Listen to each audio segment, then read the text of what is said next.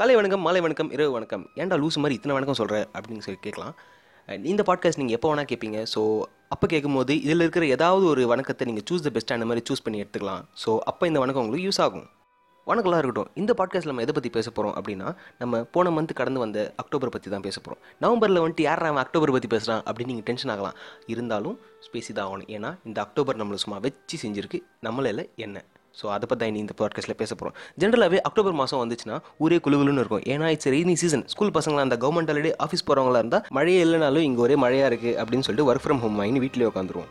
ஆனால் யார் நினச்சி பார்த்தா ஊருகா மாதிரி தொடுக்க வேண்டிய லீவும் ஒர்க் ஃப்ரம் ஹோமும் இந்த வருஷம் ஃபுல்லாகவே ஃபுல் மீல்ஸ் மாதிரி குலைச்சி அடிக்க வேண்டியதாக இருக்கும்னு. சம் குட் ஓல்ட் டேஸ்க்கு பேக்வர்ட் பண்ணி பின்னாடி போனால் அக்டோபர் ஸ்டார்ட் ஆகிறதே காந்தி ஜெயந்தி லீவில் தான்.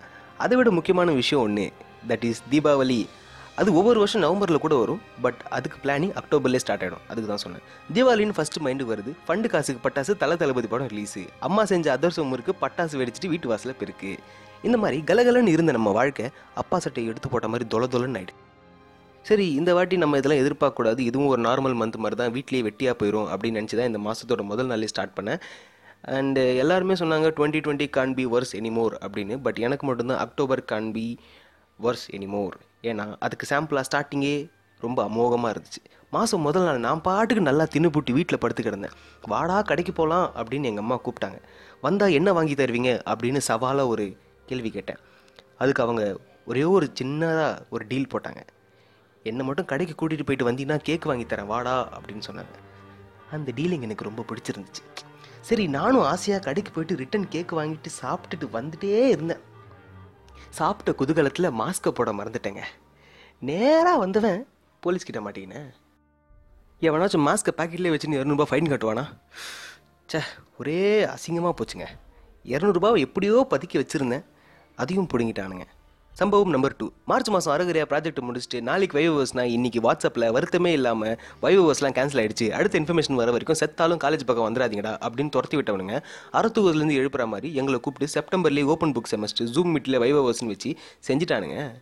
இது போதாவது ரிசல்ட் வருதோ இல்லையோ அறக்க பிறகு அக்டோபர் மாதமே எங்களை கூப்பிட்டு டிசியை கையில் கொடுத்துட்டானுங்க. சரி அதை வாங்கிட்டு புதுப்பேட்டை செல்லிங் டோப் பிஜிஎம் மனசுக்குள்ளே போட்டுட்டு ஓரமாக நின்றுட்டு இருந்தா செக்யூரிட்டி உடனே வந்துட்டு கொரோனா டைமில் என்னடா கூட்டம் போடுறீங்க? ஒத்த வெளியே போங்கடா அப்படின்னு சொல்லிட்டான். சி எனக்கு புரியுது.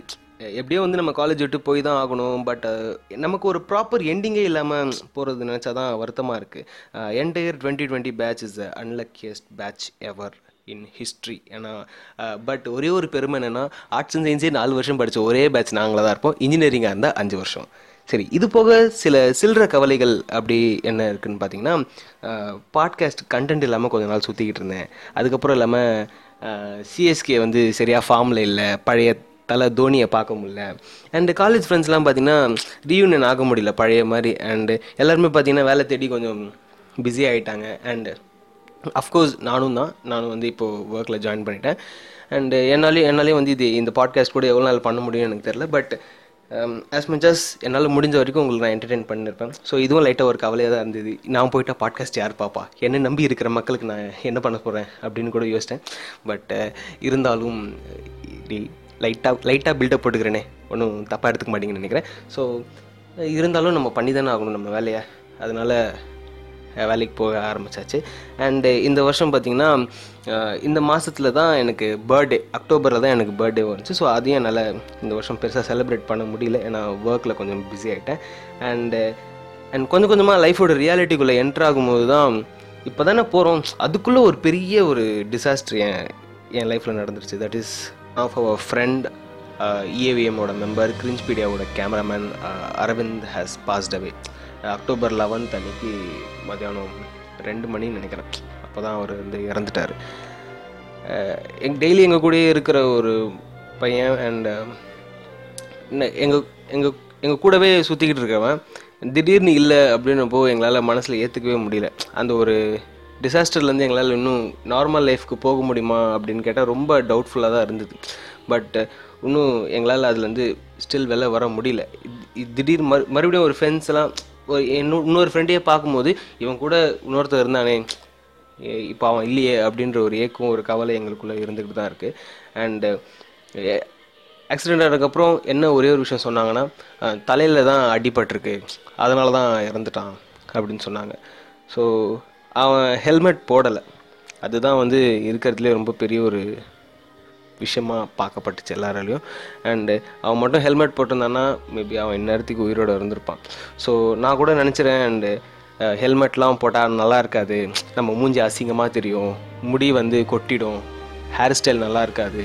இப்படியெல்லாம் நிறைய பல காரணங்கள் சொல்லலாம். ஆனால் ப்ளீஸ் டூ வியர் ஹெல்மெட் இது எனக்கு நானே சொல்லிக்கிறேன். உங்களுக்கும் சொல்கிறேன் உங்கள் ஃப்ரெண்ட்ஸ்க்கும் நீங்கள் சொல்லுங்கள் ஸோ நம்ம நம்ம கூட இருக்கணும் நம்ம தான் பார்த்துக்கணும். ஸோ ப்ளீஸ் எங்கே வெளியே போகிறதா இருந்தாலும் சேஃப்டி இஸ் மஸ்ட் அண்டு இதை வந்து நாங்கள் பட்டுட்டோம்.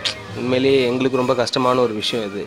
ஸோ நீங்கள் உங்கள் கூட இருக்கிறவங்கள காப்பாற்றுறது நீங்கள் நீங்களும் அதை ஃபாலோ பண்ணுங்கள் நீங்கள் அது மற்றவங்களுக்கும் எடுத்து சொல்லுங்கள் thank you and follow us on Instagram AVM memes and to watch our content on YouTube Channel name is Cringepedia.